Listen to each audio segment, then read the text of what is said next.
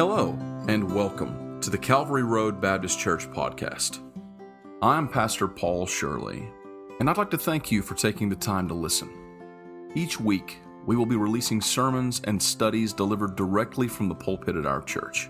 Our goal with this podcast from Calvary Road Baptist Church is to make the gospel and sound biblical preaching more available to a wider audience. We hope that these sermons will be a blessing and an encouragement to you each week as the scripture reads in Psalm 119 and verse 116 Uphold me according unto thy word, that I may live, and let me not be ashamed of my hope. Now, let's hear from God's word. Amen. If there's one thing this morning, uh, no matter what you're going through, uh, no matter what part of life you're in, if you're saved, then you ought to be able to say this morning, I'm glad I'm saved. Amen. Uh, there's been times where I was glad I uh, had this going on. You know, I was, I was glad of this. And then there's been times in my life where pretty much every situation, maybe I wasn't so glad with that. You know, there was times where maybe I wasn't so glad that my dad was my dad after he just got done disciplining me, or I wasn't so glad that I had this job when I, you know, or I was in this school, or I was in this thing or that thing at different times in my life. There's one thing that's been a constant and that is this I'm glad that I'm saved. Amen. There is no substitute for knowing that you're saved. None. There's nothing in life that can give you the sort of peace that that entails. And there's no one in life that will give you the sort of life that can only be got by becoming a child of God. Amen. Psalm chapter 36 this morning. Uh, I had originally thought I would continue with some uh, sermons on our theme this morning on growing together.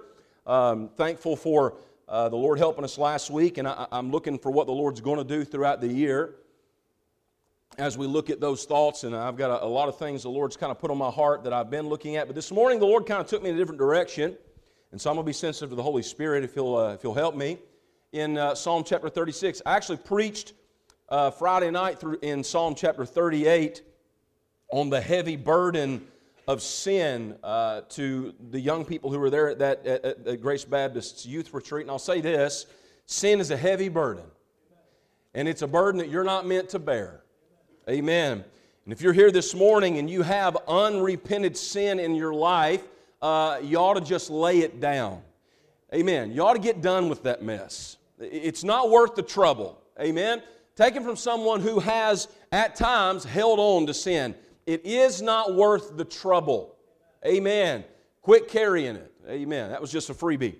Psalm chapter 36, David is writing here. Uh, we see here at the beginning, it says to the chief musician, a psalm of David, the servant of the Lord.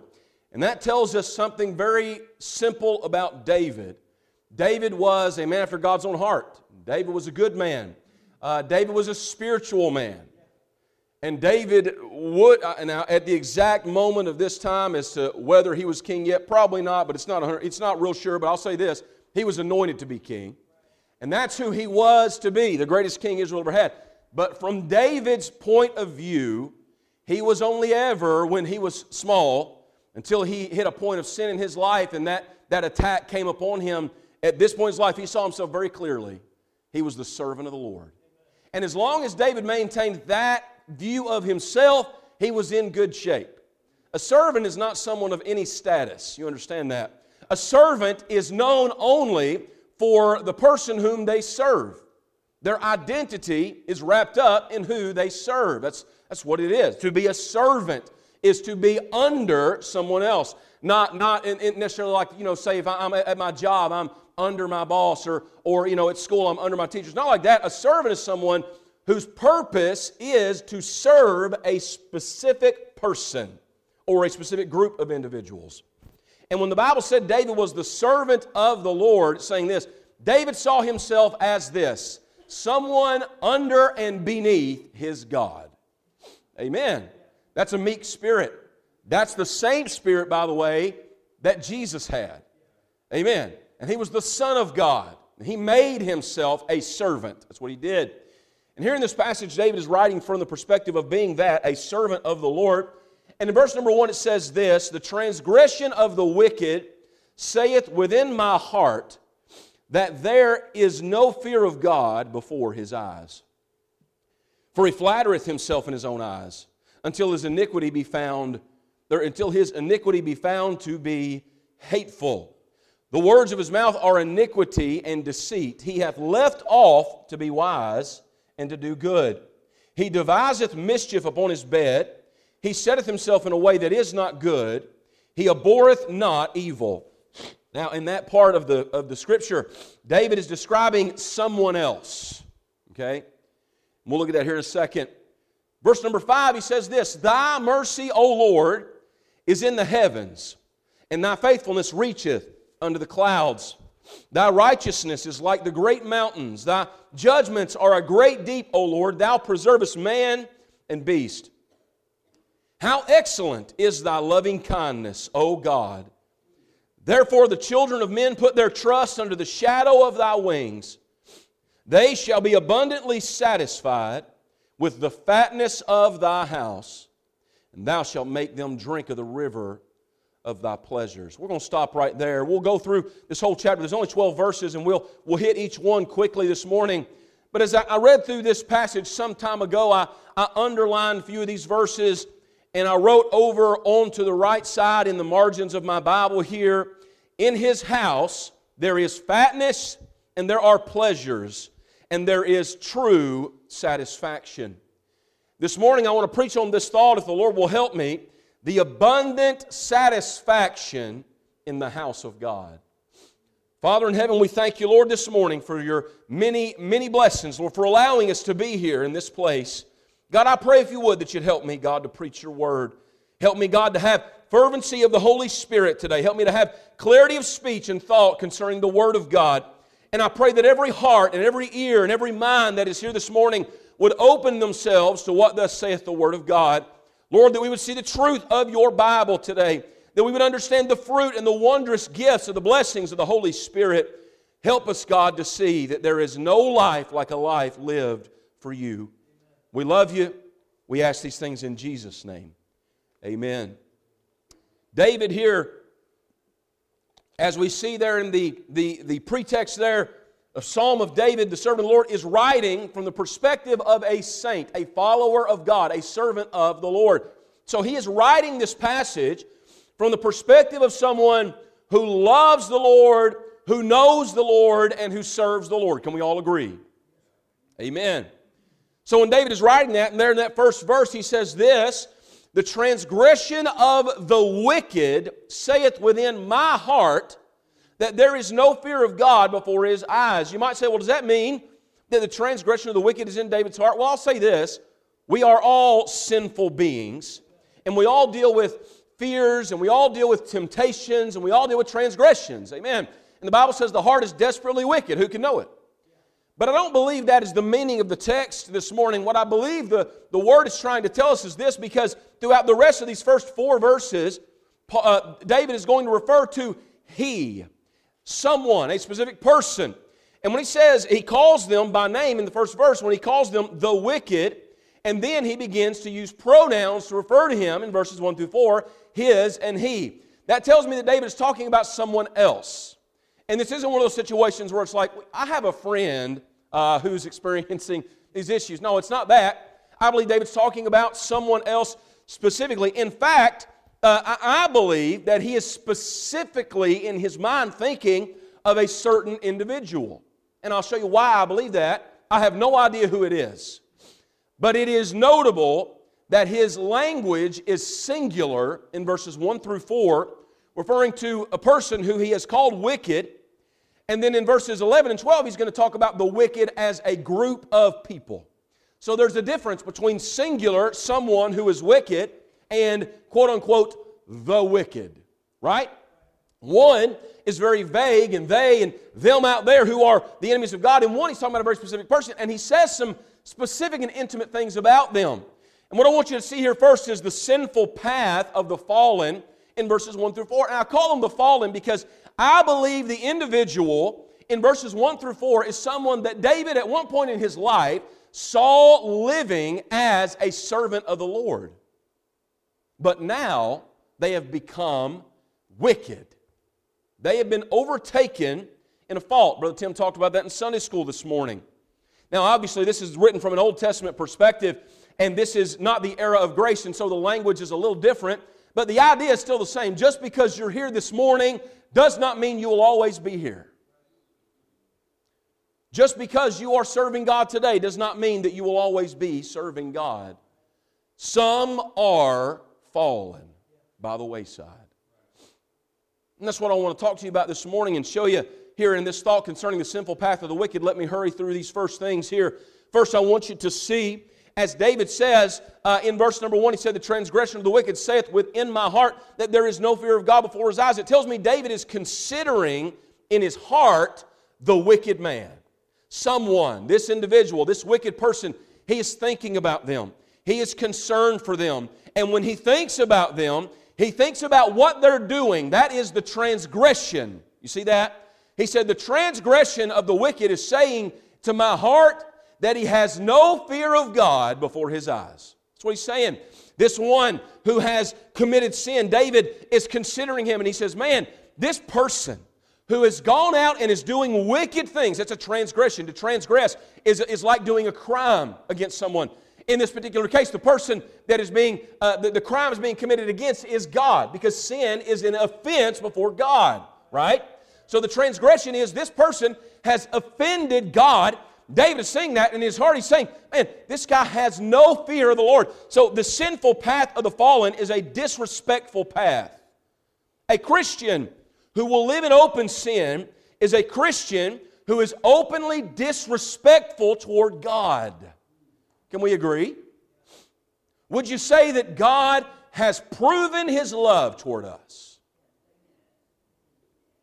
The Bible says God commendeth his love toward us in that while we were yet sinners, Christ died for us.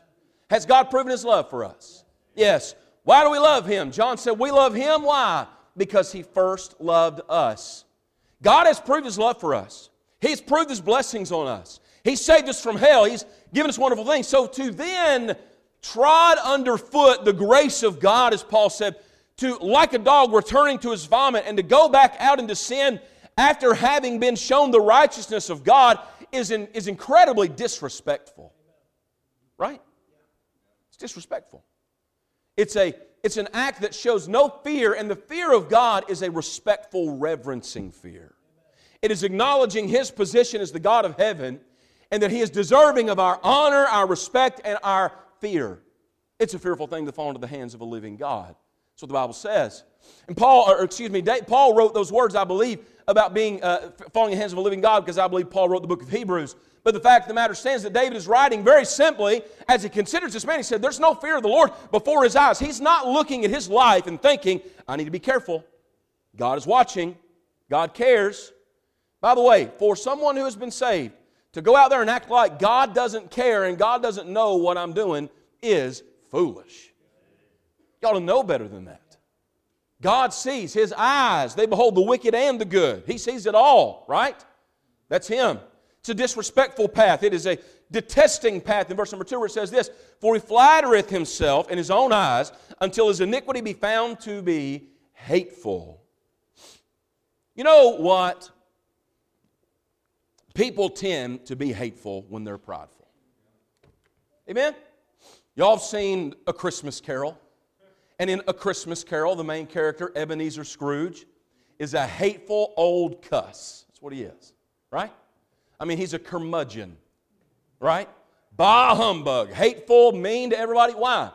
Because he's so full of pride, he thinks everybody is beneath him. You go and you read that story, and he talks about how we ought to just let the homeless die and decrease the surplus population. What a bright ray of sunshine, right? How do you get that place? By flattering yourself. Man, you sure are good. You ever y'all seen them now, Jason, I'm, I'm going to say something, okay? Don't get offended. But these boys now, these young boys, they want to let their hair get a little big on the top, right? Cooper, my, my I was going to say nephews, my cousin, Tony's boy, he let his hair get up so out of control, and I see him all the time doing this. They go, y'all ever see him like that? Thank you, thank you, I appreciate that. And when they do that, you know what I think? Man, you think you're pretty, don't you? Uh, not you. I know you don't. I know you would never. But you know, Cooper, my cousin, I'd say, Boy, you sure do think you're good looking, don't you? And he'd be like, Well, you know, because he's a big goob. But you know, you see that, and you see a young man, he's athletic, or you see a, a young girl, and she's got long, pretty hair, and she'll, you know, she's all made up, made up and you know, they, they just kind of get to thinking, because they hear it a lot, man, you sure are pretty. You sure are handsome. And then they go in front of the mirror and they're, you know, I don't do that anymore because mirrors don't lie, okay? At least not the ones I've got. I look in the mirror and I think, God sure has been good to you. Amen. It's a, it's a miracle of God that you're married and have children. Amen. That God has given you a family and it's just, it's a blessing. But say, amen. Thank you. Amen. And you know what? Some of y'all guys in here, y'all ought to be saying the same thing. Amen. Amen. I won't go any further with that. Hallelujah. But I'll say this the path of flattering yourself, all it does is lifts you up and causes you to look down on others. Until the sin of the self flatterer makes them to become hateful, full of hate full of disdain for others, full of detesting and looking down on others. It's a detesting path that flattering yourself will eventually get you to a place where you think you are better than others. Now, that is hilarious because I know me. And if I know me, I know you know you. Amen? And if I know me, you know what I know? I ain't worth much. For me to think I'm worth much, I've got to lie to myself. Amen. That's what flattering is, by the way. There's a difference between flattering and a compliment. Flattering is saying something that don't matter if it's true or not, you're just trying to puff someone up. And that's the only way you're going to puff yourself up because there's no truth about my goodness. Amen. And David's looking at this man, he said, This man has become to flatter himself so much that he now hates other people. He is hateful toward everyone because of his high elevated view of himself. Let me hurry. It's a deceitful path. In verse 3, he said, The words of his mouth are iniquity and deceit. Amen. He's, a, he's become a liar. You ever known anybody who just soon lies tell the truth? You don't wake up that way, flattering yourself and, and continuing down the path that is about me, me, me, will cause you to lie because lying is, is almost always for the sake of self preservation and self promotion, right? That's why people create online profiles and put pictures that are 10 years old because they want to lie about the way they look so that they can attract the looks of a boy, right? They meet in person. Well, they didn't look like their picture. Turned out she was a 35 year old man, and that wasn't what I expected. Right? People lie. The further you get into this sin, the more those things will begin to grow in your life. You'll become hateful. You become a liar. You become deceitful. It's a declining path. So, this, he had left off to be wise and to do good. That word left off means he quit. So, here's what David said at one time, this man was wise and doing good. But now, he's a liar. He is hateful. Amen. Y'all see that? He's disrespectful toward God. And he is on a declining path. Now, he thinks, because he looks at himself, he thinks, oh, I'm going up. But the truth is, he's going straight down. He doesn't know it. He has stopped seeking wisdom he has stopped listening to the truth and he has left off doing good. This is the declining path. It's a deceitful path. The words of his mouth are iniquity. It's a declining path. He's left off to be wise. It's a devising path where it said he deviseth mischief upon his bed. It's a disgusting path where it said he setteth himself in a way that is not good and he abhorreth not evil. To abhor is to hate. Now, that told us he has become hateful, but you know what he don't hate? Things he ought to hate. Evil. He is calling evil good and good evil, and he's gotten so mixed up in his life that he's walked away from doing any good. And David looks at him in his heart, he says this He's got no fear of God. This is the sinful path of the fallen one who has walked away from God and has allowed the lies of the world and of self to take them to a place where they no longer resemble the person they used to be. They have left off doing good. Used to, they were faithful to church. Used to, they were happy to go to the special meeting. Used to, they would stand and sing. And used to, they, used to, they'd be there Sunday morning, Sunday night, Wednesday night. Used to, they'd read their Bible. Used to, they'd give out a gospel tract. Used to, they'd stand and give a testimony. Used to, they'd go to the altar and get right with God. But now they are nothing like that. Now they are shells of that. And they flatter themselves and they tell themselves they're good. But the truth is, they have taken such a path of sin that even though they used to do good, and some might would even used to call them wise. they've left off of that. And they've started down a destructive, sinful path. So many people sit in here in churches like ours and they sing the hymns and they hear the prayers and they might even pray and they, they go to the altar and they get saved and, and they hear the good things of God and then they let the devil and the flesh tell them it's better out there. None of them have ever discovered that to be true. No matter what flattering lies they may tell themselves, give it time. I don't know how many people I have sat with and talked to said, I wish I'd have never gone down this path. I can't tell you one this morning who said, Man, I wish I'd have never given my whole life to God, stayed in church, served the Lord, and done everything I could for Him. They say this, Man, it ain't always been easy, but I'll tell you what, God has always been with me. Amen. You know what David says? He looked at that one, he said, I'm considering in my heart, and I think, there's no fear of God. And he's gone down a destructive path. And when we get to verse 5, David begins to consider this man who had left the path of God and was now going on a declining path that was taking him toward destruction. He then began to, to consider where he was the servant of the Lord. And he said this in verse number 5 Thy mercy, O Lord, is in the heavens. And David began to consider the satisfying provisions of the house of God. He thought about that sinful path of the wicked, of the, the fall, and this man who'd gone the wrong way. But now, as he began to look at himself and he began to look around himself, and you know what? David wasn't always in a good place. He might have even been in a cave when he wrote this, but he began to consider what it's like to be a part of the house of God. And when I say the house of God, well, this is the house of God. We're in the house of God right now, and it is this place, but it's more than that. We are His building, the Bible says. We are His building. The house of God is a household. It's not four walls and a roof, it's people, it's us. It's this, it is walking with God. It's a part, is being a part of the church. Now say this you can't be in fellowship with the church without going to church.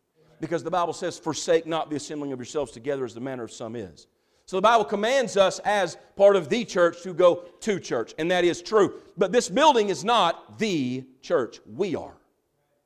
Those who are walking with God and serving God and are saved by God are part of the church. Now, this man in verse 1 through 4, he has now become apart from the walk of God. He has entered into a path of sin. And did you know, as a Christian, you can still do that?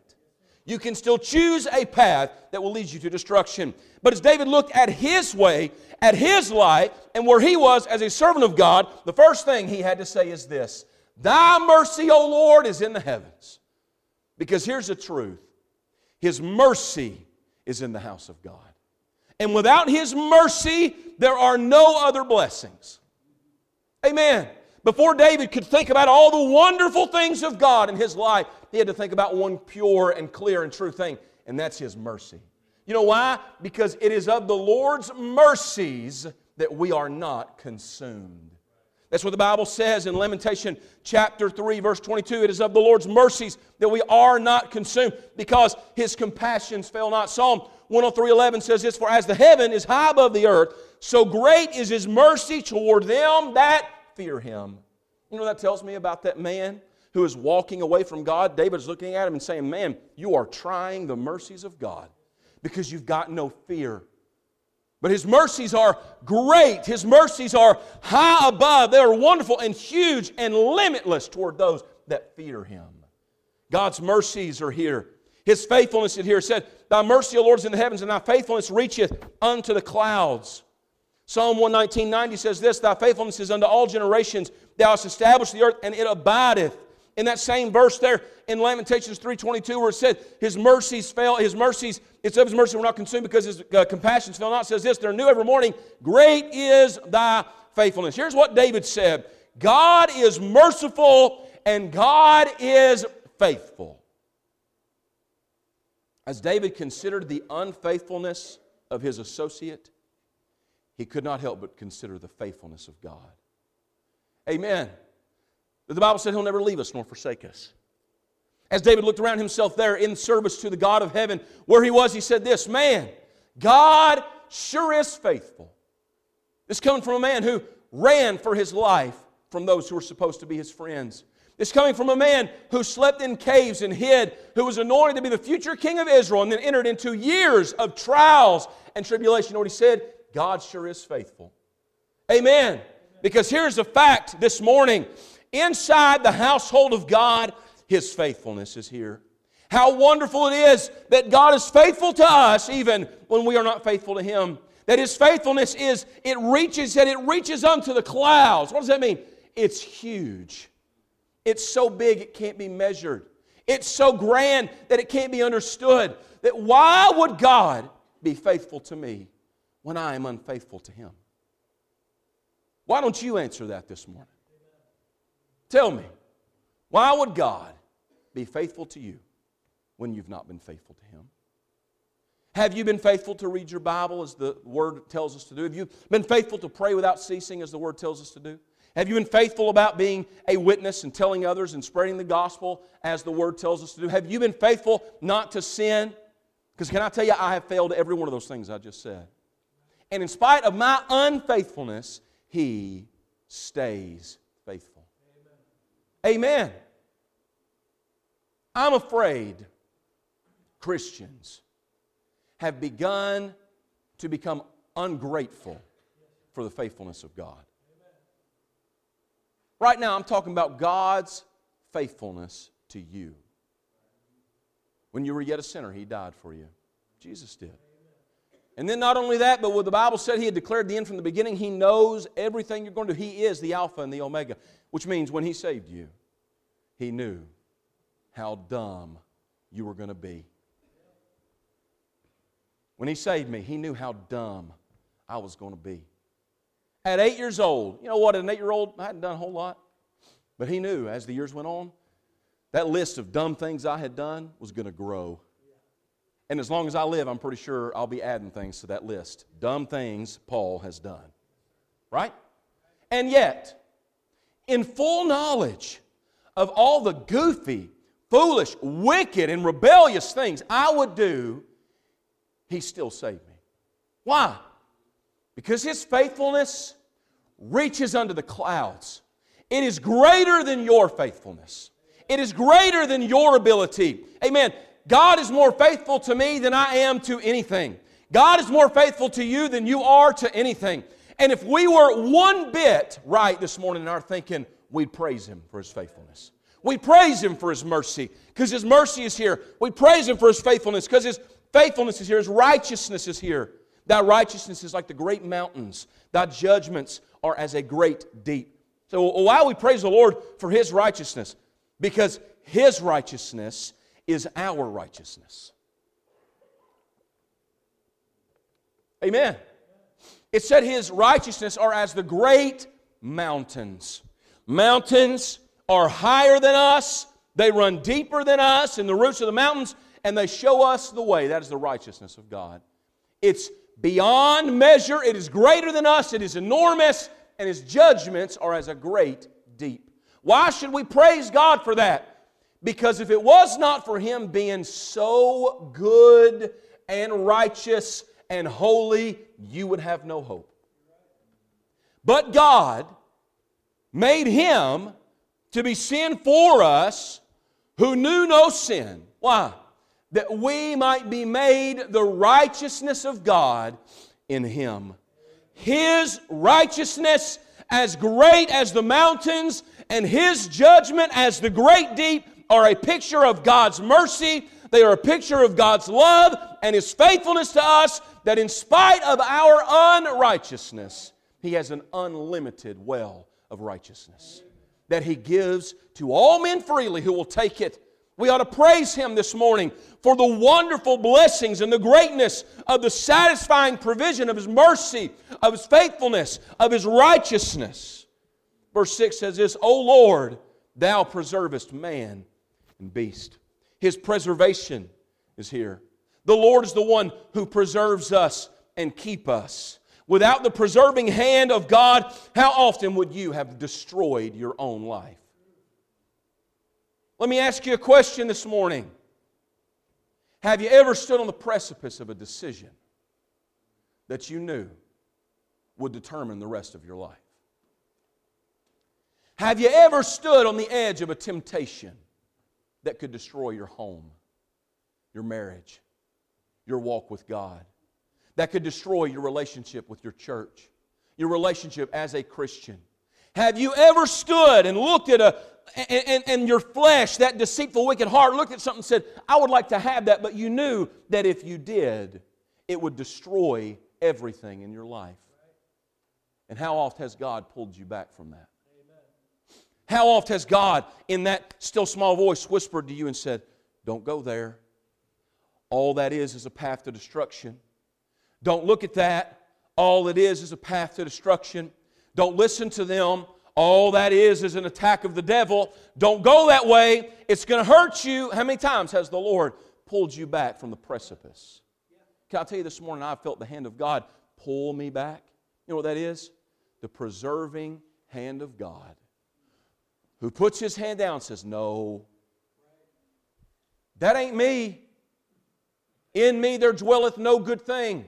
I've proved over and over again that I'm not smart when it comes to making good decisions. But I've got a God in heaven who is faithful, who is merciful, and who is righteous. And because of his mercy and his faithfulness and his righteousness, he has preserved me. Amen. I'll tell you something else. He preserves my salvation. I got saved, and since I got saved, I could not tell you how many hours I have sat in church. I could not number the number of messages I have heard preached. I could not tell you how many Sunday school lessons I have heard taught. And yet, I still fail God. You know what that means? I couldn't preserve my salvation no matter what I did. I could never do it. So He's doing it for me. No man's able to pluck us out of His hand. His loving kindness is here in verse 7. How excellent is thy loving kindness, O God how excellent is thy loving kindness, oh God, David said. Because he looked at his life and he said? Man, God has been good in my life. Amen. Has God been good in your life?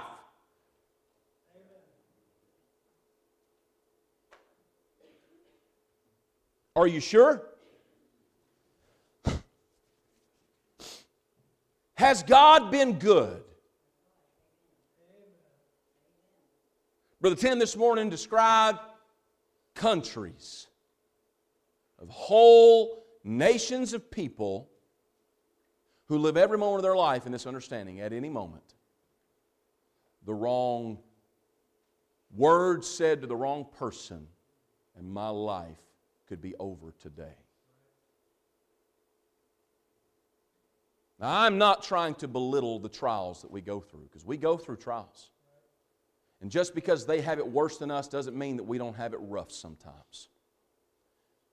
But we have never been mistreated by God. God has been so good to us that He has poured out so many blessings on us that oftentimes we can't even see our blessings when we're focused on the difficulties of life. David was a man who buried his children as a direct punishment from God. David sinned and God took his children. Now, that's, that's not the case for most. David was made an example. As the king of Israel, he was made an example. You understand that? And after enduring that, David would still have said, How excellent is thy loving kindness, O God as he prayed all night when his baby was born, dying. Wept and fasted. When the baby had died, he got up, cleaned himself up, and ate. And all those around him were confused. Why would he do this when the baby was alive? Would he weep and mourn? And yet, now that the baby's dead, he stands up and eats. David said, Well, because when he was alive, there was still a chance God might let the child live. But now that he is gone, he can't come to me, but I can go to him. Amen. Because David understood this even in the darkest moments of life, God is good. He is kind. He loves us. And He has prepared a future for those who love Him, for those who are a part of His household. He has prepared a future, a moment, a day, in which all the dark and difficult trials of life will be but a shadow in the light of His kindness. We looked recently there in Ephesians chapter 2 how we understand that God is going to use eternity to show us the exceeding riches of His grace and His kindness toward us. Because right here in this place, in the house of God, there is His loving kindness. How excellent is thy loving kindness! How excellent, O God. Then he said this, therefore the children of men put their trust under the shadow of thy wings. David wrote in Psalm 57 1, he said, Be merciful unto me, O God, be merciful unto me, for my soul trusteth in thee. Yea, in the shadow of thy wings will I, take, will I make my refuge until these calamities be overpassed. David knew what it meant to be in great trouble and to find refuge in God. How do you do that? By serving Him, by loving Him, by praying to Him, by talking to Him, by reading His Word, by meditating on the Lord. David had a relationship with God, and when David looked around at his life, here's what he said Man, it sure is great to be a servant of the Lord. Amen. Are y'all with me this morning? There's nothing out there that will give you satisfaction. Amen. There's no amount of drink, no amount of substance abuse, no amount of uh, carnal relationships, no amount of money, God help us, that will ever satisfy you. That is why David said, Men put their trust under the shadow of God's wings. And then he said this They shall be abundantly satisfied with the fatness of thy house. Here's what David said In God's house, there is abundance. That word abundantly satisfied, that, that Hebrew word that's translated there, it is the image, like the image of a, something being completely soaked through, like a sponge. You take a sponge and you squeeze it as tight as you can, and you put it down in that water and you let it go. And once it has absorbed that water, it could not possibly absorb anymore.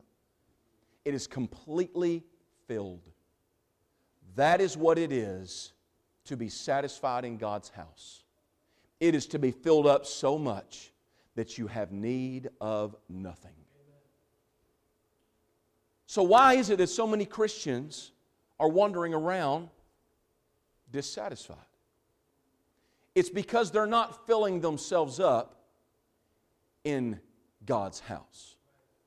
And I, is that these four walls? Well, yeah, it is, but I already told you that's not what the church is. The church is more than that. The church is God's children, it is God's building here, it is God's building in us, and it is the head of the church. That's the Son of God. He is the chief cornerstone, right? We find the fatness, and that word don't mean like we think of fat in a negative sense now. That means abundance, wealth, riches, more than you could ever want. Here's what David said there's more than you could ever want in the house of God. And you know what made him think about that? Looking at his associate, who at one time was trying to be wise and trying to do good, and now had left off and was out in wickedness. And David thought, how could you ever want to go out there when there's so much good right here? He went on to say, Thou shalt make them drink of the, river of thy pleasures. What a, what a horrible lie of the devil who convinces folk that there's no fun and pleasure in serving God. God's house is full of pleasures. I go to church because I want to be there. The greatest days I've had, the most fun I've ever had, had in church with God's people. Or not in, even necessarily in church, but with the church, with God's people. Not doing things that are wicked. any, any quote unquote fun or pleasure I've ever had in wickedness, I only always ended up with regret. But I don't regret the good times I've had with God. Amen. I don't have a sour tint to the pleasures of serving the Lord and with God's people because the pleasures of God's house are a river of pleasures, endless, with no negative effects. Amen. His life is here, for with thee is the fountain of life. His light is here. In thy light shall we see light. He's saying this if you will walk with God, if you will come and take the life of God, and you will serve God, and you will enjoy the riches of God, and you will enjoy the pleasures of God, and the incredible, abundant satisfaction of God, and dwell in His light, you will see light. What does that mean? The more you serve Him, the more you will see the light. The longer I serve Him, the song says, the sweeter He grows. It doesn't mean everything in life is easy, it's not. But if I continue to serve God, I understand this serving God is good. Being with God is good. Joy with God is greater than any pleasure of the world. That if I will remain in His light, that I will see more light, and I will have more life, and I will have more pleasures, and I will have more joy, and I will have more peace, and I will have more uh, understanding of what is good. Amen. Amen. So, why do we want to put a, a stopper on God in our life? We, don't, we, yeah, we want God to be a part of our life, but you ain't got to be a fanatic about it. You don't got to let God. I, I, like to let God be at church and church stay at church, and I don't like to take church home with me. Well, that's no way to live, friend. You're choking yourself out of the fatness of the house of God that could permeate your life and fill you with something you have never known that you could experience. And here's this man, David looked, he said, he's gone out there, and his life's now be full, full of, of hatred, full of, uh, of, of, of wickedness. What's he looking for? Everything you could ever want's right here. Amen. Amen. Light and life and eternity. Oh, continue, he said, thy loving kindness unto them that know thee, and thy righteousness to the upright in heart. He asked the Lord, continue. And here's the thing you know why? Because he knows he will. Because God is faithful. And God is going to spend eternity, Ephesians 2 7, that in the ages to come he might show the exceeding riches of his grace and his kindness toward us through Christ Jesus. In the ages to come, throughout all eternity, God is going to show us his kindness. That's what it means to be a part of the satisfaction, the satisfying provisions of the house of God. I'll close with this. In verse 11, David, after observing all the wonderful things that he's a part of right here, after observing all the troubles that his associate is experiencing out there, he says this in verse 11 Let not the foot of pride come against me, let not the hand of the wicked remove me. There are the workers of iniquity fallen, they are cast down and shall not be able to rise. David looked at his life here, and he looked at that man's life out there, and he said, God, please don't let that happen to me. It's the serious peril of the wicked. The peril of envy, where he said, Let not the foot of pride come against me. As he looked at that man flattering himself in verse 2, he said, God, don't let that happen to me. God, please don't let me be risen up in pride that I would slip. He calls it the foot of pride. Help me not to slip and go the wrong way and, and mess this up, God. Please, Lord, protect me from the peril of envy and the peril of the enemy, where He said, Let not the hand of the wicked remove me. There are those around us who, if they have their way, they would see you removed. You ever had a friend say, Why do you go down to that church anyway? That's not your friend. Listen to me. That is not your friend. That is an influence that is trying to hurt you. They want to tear you down to make themselves feel better. Amen. Someone who would say, Why are you wasting your time down there at the house of God?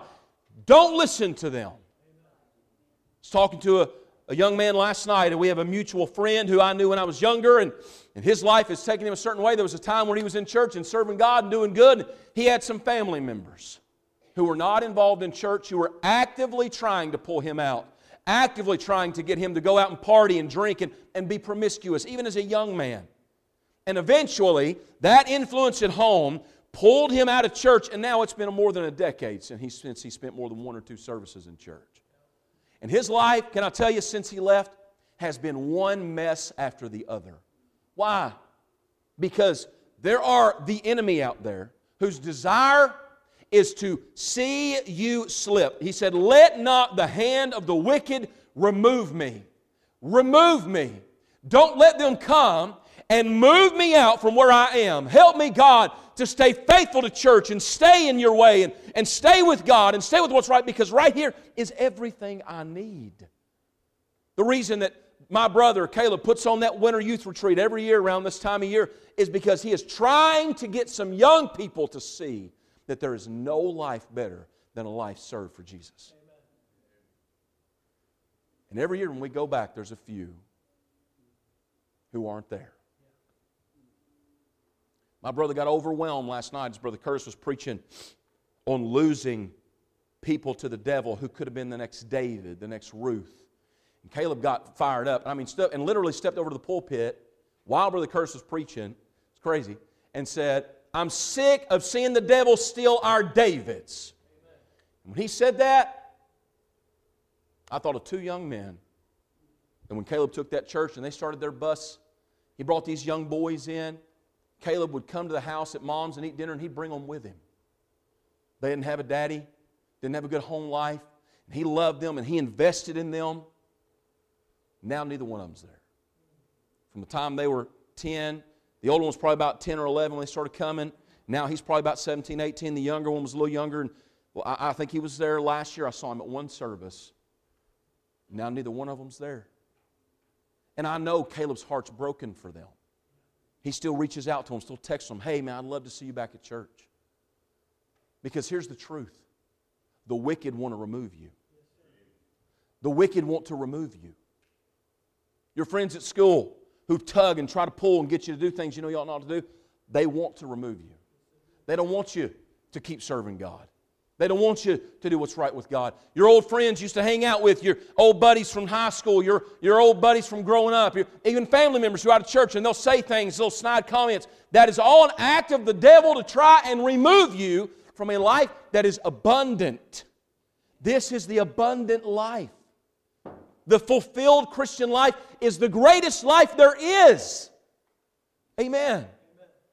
That's, that's the truth. David prayed to God, God, please, don't let pride come against me. God, don't let the hand of the wicked remove me. That's the peril of the enemy. And then the peril of ending. He said this There are the workers of iniquity fallen. They are cast down and shall not be able to rise. He was looking at those he had seen fall and never get back up, such as King Saul, a man who David loved and served, was kind to and wept for, never got back up. Saul went towards sin and pride and never got back up. Maybe that's the man who's writing about. Maybe it's someone else. But I can tell you this this morning. The Bible says, A just man falleth seven times and riseth up again. Did you know that David's going to fall? I told you he's going to lose, he's going to lose his own sons. He's going to lose his children in horrible ways. One's going to kill the other one, and then his captain is going to kill the one that killed his other son. And his younger son's going to take advantage of his own sister and ruin her life. Horrible things going to happen to his children. Why? Because he's going to fall. But do you know what David did after he fell? He rose up again. You might be here this morning saying, Brother Paul, I hear what you're saying. There was a time when I walked with God and I was experiencing the joy of God and, and I was doing right, but to be honest with you, I've kind of strayed a little bit. To be honest with you, I'm kind of going a little bit more in that direction. And I've kind of leaned these ways. And, and, and, I don't, I don't want to fall like David is. Well, can I tell you this morning the difference in a just man, one who's, who's righteous and one who is, who is doing good and one who is not, is that when they fall, they get back up. No one is exempt from falling. We all mess up. We all slip up. We all do and say things we should not do. The difference is if we want to experience the abundant provision of the house of God, we can't stay down. Where are you at this morning?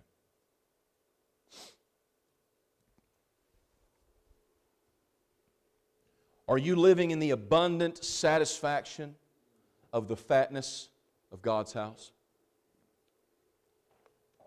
Or do you have eyes out there? You have your desire on earthly things and not on things that are above. Where are you this morning? Are you as close to God as you've ever been? You should be. Well, that's unrealistic. Well, no, it's not. Sure, sometimes we go through valleys. But your, your walk with God today should be as established, more so than it's ever been, if you are growing. What that means is to get, you're getting better. Are you this morning growing? Last week I talked about some of the battles I faced last year, I'll tell you, it's stunning my growth.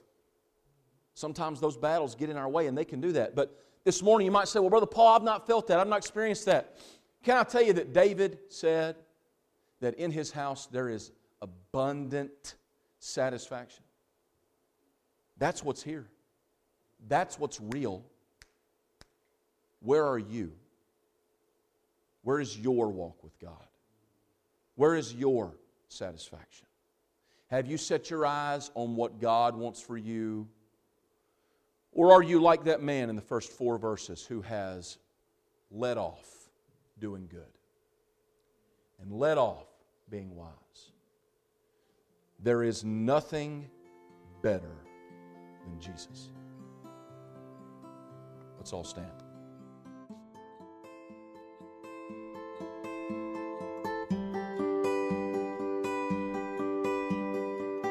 Thank you again for listening to the Calvary Road Baptist Church podcast. If you would like to learn more about our church in Shepherdsville, Kentucky, you can find the link to our website in the show notes to www.calvaryroadbaptistchurch.com. We're so thankful that you've taken the time to listen to today's sermon, and we hope that the Lord will use it to edify you in the faith. If you'd like to help spread the word about this podcast, you can do so by leaving us a five star review on iTunes or wherever you get your podcasts or by telling a friend. Thank you again, and have a blessed day in the Lord.